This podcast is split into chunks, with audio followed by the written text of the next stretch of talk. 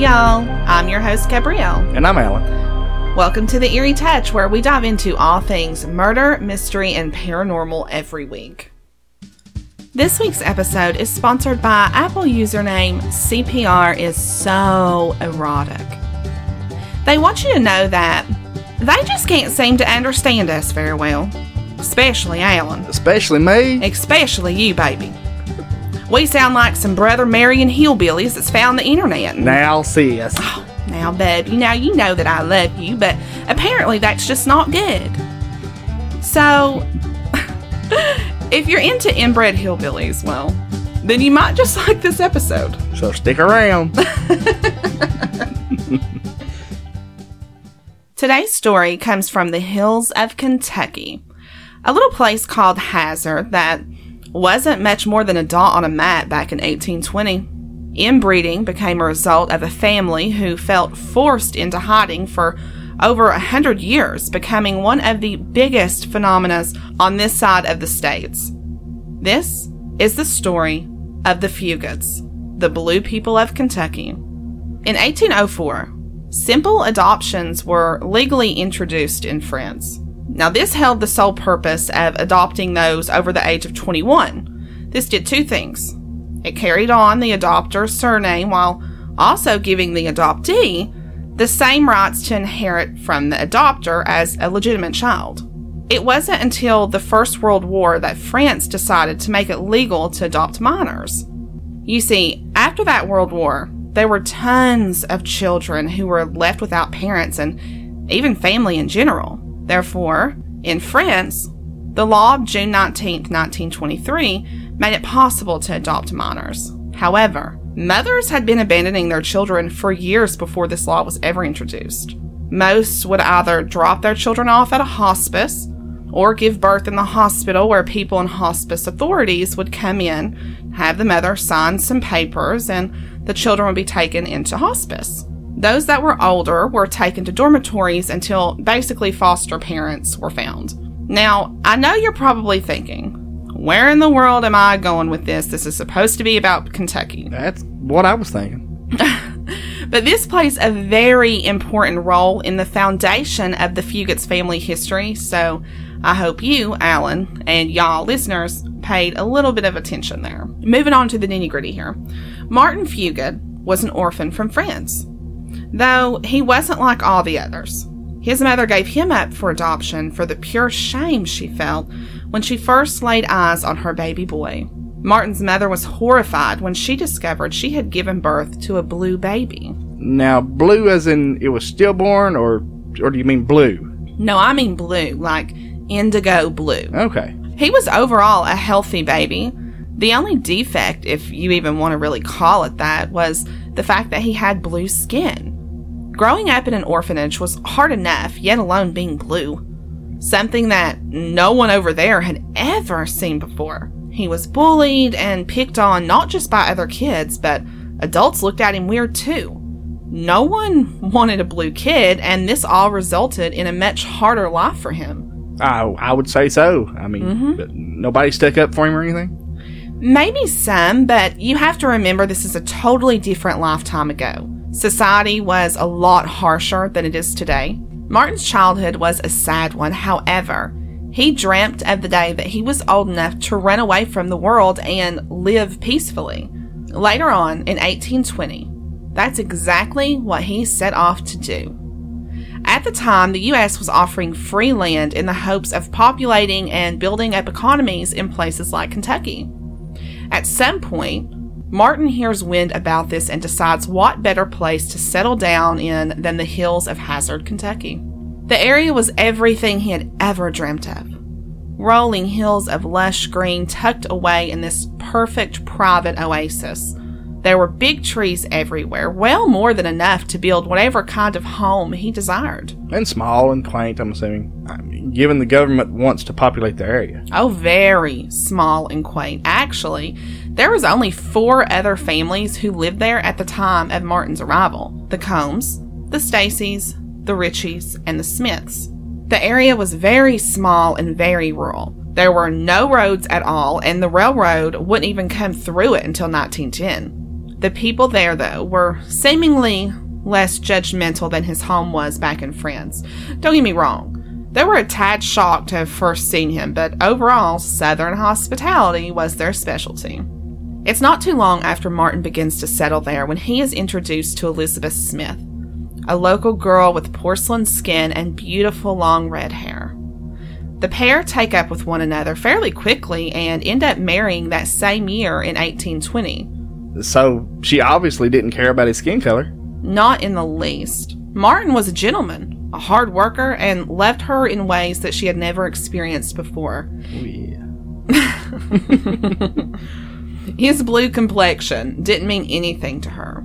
After marrying, the pair lay down their roots in Troublesome Creek, where they raised their seven children together. Were any of their kids like blue like their dad? Four out of the seven children did. Throughout those years, a time or two, some of the family had traveled outside of the area only to be met with glares, stares, and awkward or rude encounters. All this did was cause them to retract back to Troublesome Creek. For Martin, it was a for sure sign that nothing had changed in the outside world. Flashbacks from his childhood did nothing but make him feel as if he had to stay into hiding, as well as his children. He wanted to shield them from the hate and embarrassment that he had went through. It didn't take much convincing after the kids had their own experiences of hardships because of their skin color. They were now locally known as the Blue Fugates. It was decided Troublesome Creek they would stay. They spent their time attending church and focused more on just basic life, harvesting their own food, housekeeping, and so on. Now, because of the lack of neighbors and natives in the area, it made it hard for the Fugates' children to create families of their own. A lot of people that were there before Martin settled were already married. Plus, the majority of those families that I mentioned earlier that already lived there were also related to Elizabeth in some shape, way, or form. This resulted in the infamous inbreeding they're now known for. Martin and Elizabeth's older son, Zachariah, ends up marrying his aunt, Elizabeth's sister. Zachariah and his wife were both white. They, they didn't have the blue skin, but their kids end up marrying Zachariah's younger siblings, thus carrying on the blue skin. No one on the outside really wanted to marry any of the Fugates in the fear of having blue offspring, so they did what they felt they had to do, I guess, to be happy. Uh, don't think I want to be happy it's, if that's what I have to do. Well, maybe that wasn't the best way of putting it, but I don't know how else to explain it. As the Fugates family expanded, so did the houses. There were lines of log cabins that ran along one another across the land. With each new marriage came a new cabin, and life carried on as it always had. So they all stayed there and never wanted to move out or explore or anything? Well, not every one of them found solitude staying in Troublesome Creek. Some of those that lacked the blue skin moved out of the area to experience what they felt they were missing. As time passes, more and more of the Fugates' descendants moved out and new people moved in.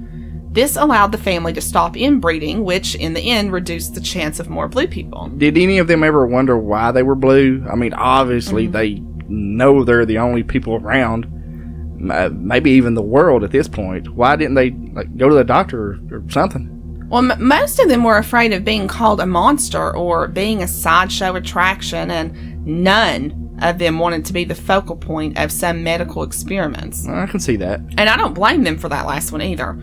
Yet, sooner or later, some of them do start to wonder.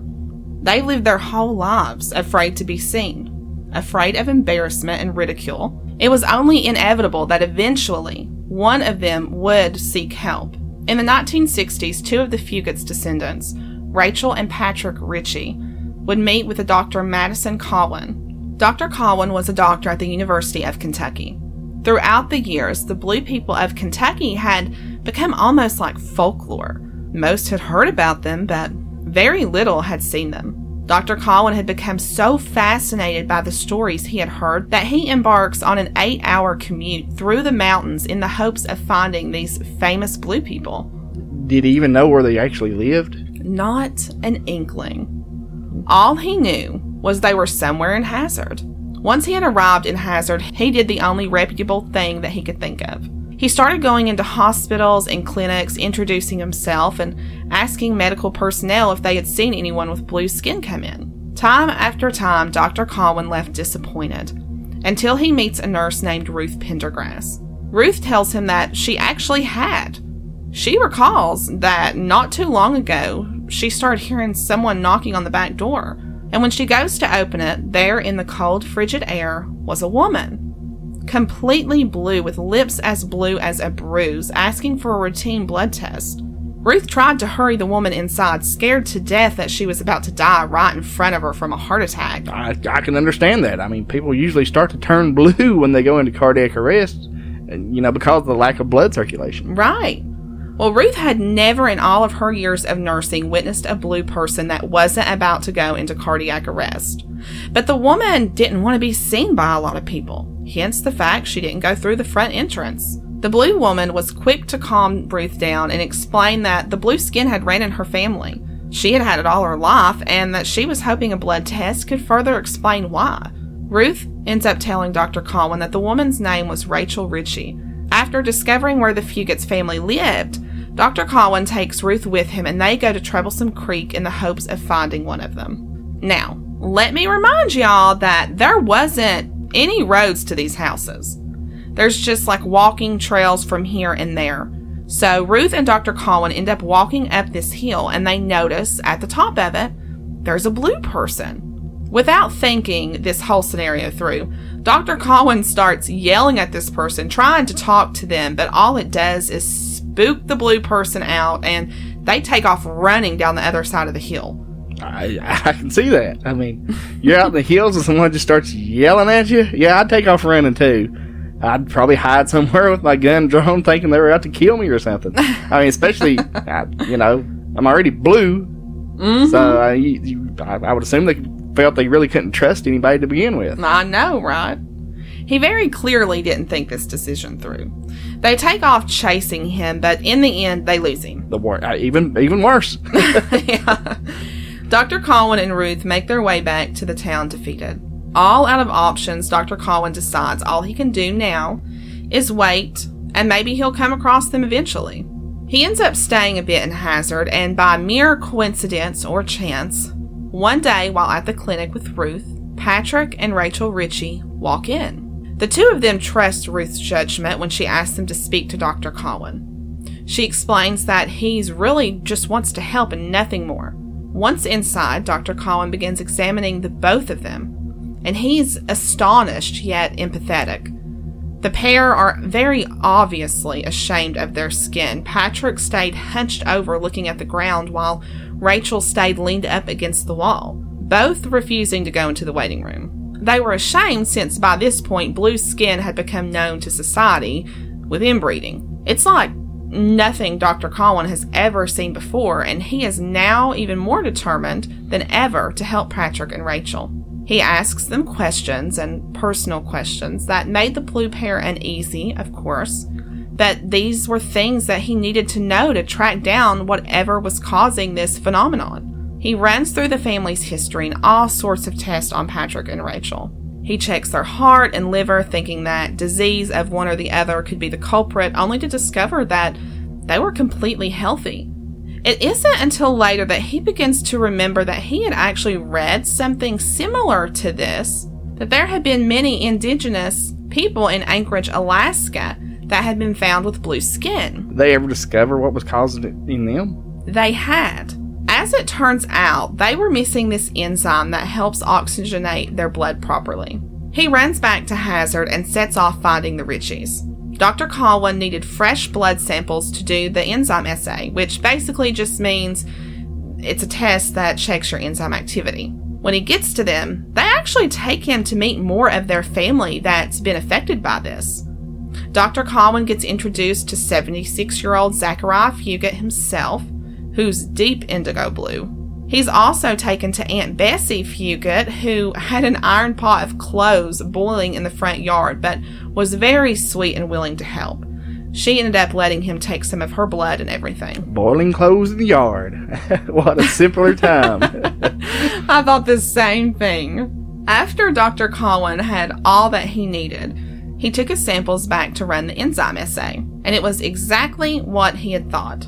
The blood had accumulated so much blue molecule that it was overwhelming the normal hemoglobin. A blood disorder now known as methemoglobinemia, where there are elevated levels of methemoglobin in the blood. And exactly what is that? It's a form of hemoglobin that contains iron that's been converted from ferrous to ferric form. And which one is it supposed to be now? It should be ferrous. Hemoglobin is a protein in red blood cells that transport oxygen throughout the body. Raised levels of it happen when mechanisms defend against oxidative stress. People who have lower to moderate amounts of it can have shortness of breath, headaches, fatigue, dizziness, and the infamous blue skin. Though typically, the blue tint would just affect one isolated body part. I'm guessing like your fingers, toes, feet, stuff like that. Yep. And those who suffer from high amounts of it can have seizures, fall into comas, or even die. Those who suffer from methemoglobinemia tend to have chocolate brown blood instead of red because of the lack of oxygen. That would be so weird. It would freak me out to cut myself, uh, you know, or something, and just saw brown blood coming out. Me too. I'd probably start to panic thinking like I'm not real or something, or like I'm stuck in an alternate universe where everyone has chocolate blood. Anyways, you have some who have moderate or low amounts that are actually completely healthy and may not have any symptoms at all. Usually, it can be inherited or by exposure to some drugs and chemicals, for example, benzocaine, which I have had and never knew that. Yeah, I didn't know that either. I mean, when you first told me about it, I, I had to look it up because I, I didn't think you, I didn't really believe you. Mm-hmm. And as always, I was right. Yeah, yeah. Overall, though, it is rare, like very rare. You almost never see it, which is why Dr. Cawein, along with the rest of the area, were so taken back by the blue fugates. Throughout Dr. Cawein's research on the family, he discovered two things. One, obviously being the blood disorder, and two, being how it's ran in the family for over 150 years. As it turns out, Elizabeth was actually a carrier of it too. Wait, but she wasn't blue, right? Nope. But not everyone is blue that may have it. It all depends on how much of the enzyme you have, whether or not your skin turns blue. It was already a rare condition, but it was like a one in a billion chance that two people who had it would actually meet and marry. I mean, what are the odds of that? Now, even though inbreeding isn't what causes blue skin, it was the close relation of inbreeding that triggered their bloodline to be one of the highest percent of methemoglobinemia in the world. So, was there a cure? Dr. Cawein had come up with a cure for it. He injects Rachel and Patrick with 100 milligrams of methylene blue, which helps oxygen travel throughout your blood. Ruth accompanied him, and she has been stated saying, out of all of her years of nursing, she had never seen such a change in her life. Within minutes of the injections, their skin turned pink and lively for the first time in their lives. Rachel and Patrick were forever thankful for Dr. Cawein and Ruth for introducing them to him. So, did the injections, I mean, cure them for good? Not for good, but he also gave them methylene tablets to take every day for as long as they wanted to not be blue. But the story doesn't end here. Dr. Cawein ends up publishing the Fugate case in the medical journal. The outcome of that was reporters and journalists all over hoping for an interview with one of the Fugates. Hilda Stacy, a descendant of the family, actually agrees to do one, but the journalist was rude, asked too many personal questions, and stayed judgmentally transparent the entire time, so Hilda ends it. Hollywood tried their fair share on it, as always. Film crews wanted to do a documentary on the family and showed up to only be met with angry, savage guard dogs, which, good for them. I hate when people can't be empathetic. So they were scared out of those Kentucky hills. As time has carried on, all of the direct descendants of the Fugates have passed on, and the blue people became a part of history. That is, until 1975. In 1975, Benjamin Stacy was born. Doctors and medical personnel naturally fell into a panic when out came a blue baby boy. They ran so many tests on this poor baby and were about to do a transfusion when Benjamin's mama spoke to doctors and asked if they had ever heard of the blue fugates. Okay, now I need you to pay attention because it's going to be easy to get lost here. okay. Okay, so Benji's mama's mother, which would have been Benji's great mama, was Luna Fugate. Luna's father was Levi, and he was the son, one of the sons, of Zachariah. Now, Levi had married one of the Ritchie girls. He bought 200 acres of land along Ball Creek where they raised all eight of their children, which that included Luna. Luna married John Stacy. John and Luna were both attending an old regular Baptist church when they met. And Luna was blue, John is white, just to clarify. John courts her and ends up marrying Luna. When they marry, he moves to make a living off of timber on her daddy's land. They lived on Lick Branch of Ball Creek in a two room cabin that he had built for her. Now is where it gets sad. At the time that this interview took place in 82, I believe, Luna had been dead for about 20 years and John was still living. Their son lived in a nice home next to his daddy, in like in a modern, up to date home, while John still lived in that same two room cabin. His son had said that he had offered to get his daddy a new home, but John wouldn't have it, telling him that he wasn't going to leave the house that he had built for his dearest Luna. That's actually pretty sweet. Yeah, and sad. Poor John. Well, he talked about Luna all the time, but he couldn't or he didn't want to remember that she was blue. Anytime he was asked about it, he would just shake his head and just like stare straight forward. Oh yeah, I mean that was the love of his life. Mm-hmm. I'm sure he wasn't going to let you know let her be the topic of gossip and you know rumors while he was still around. Oh, hundred percent. Anyways, so back to Benji. So after doctors were informed about his ancestry, they calmed down a bit. Benji actually ends up losing his blue skin pretty quickly and it never came back. The only blue he's ever had is on his lips or his fingertips when he gets agitated or cold. Benjamin Stacy is the last known descendant of the Fugates blue bloodline. People outside the family that knew the Fugates described them as hardworking, thoughtful people who attended church regularly and was always willing to help out when need be. Today, almost all of the family has passed on, but their legacy has remained the topic of conversation all throughout. The Blue people of Appalachia will remain a part of its history for years to come. Again, I'm your host, Gabrielle. And I'm Alan. We'll talk next week. You can check out our website, theerietouch.com, for our reference photos and source materials for each episode. You can listen to this podcast on basically any platform, including YouTube. Be sure to follow us on Instagram and Facebook for new leads and updates and we would really appreciate it if you could leave us a five star review on whatever platform you listen to your podcast on. It could really help us out.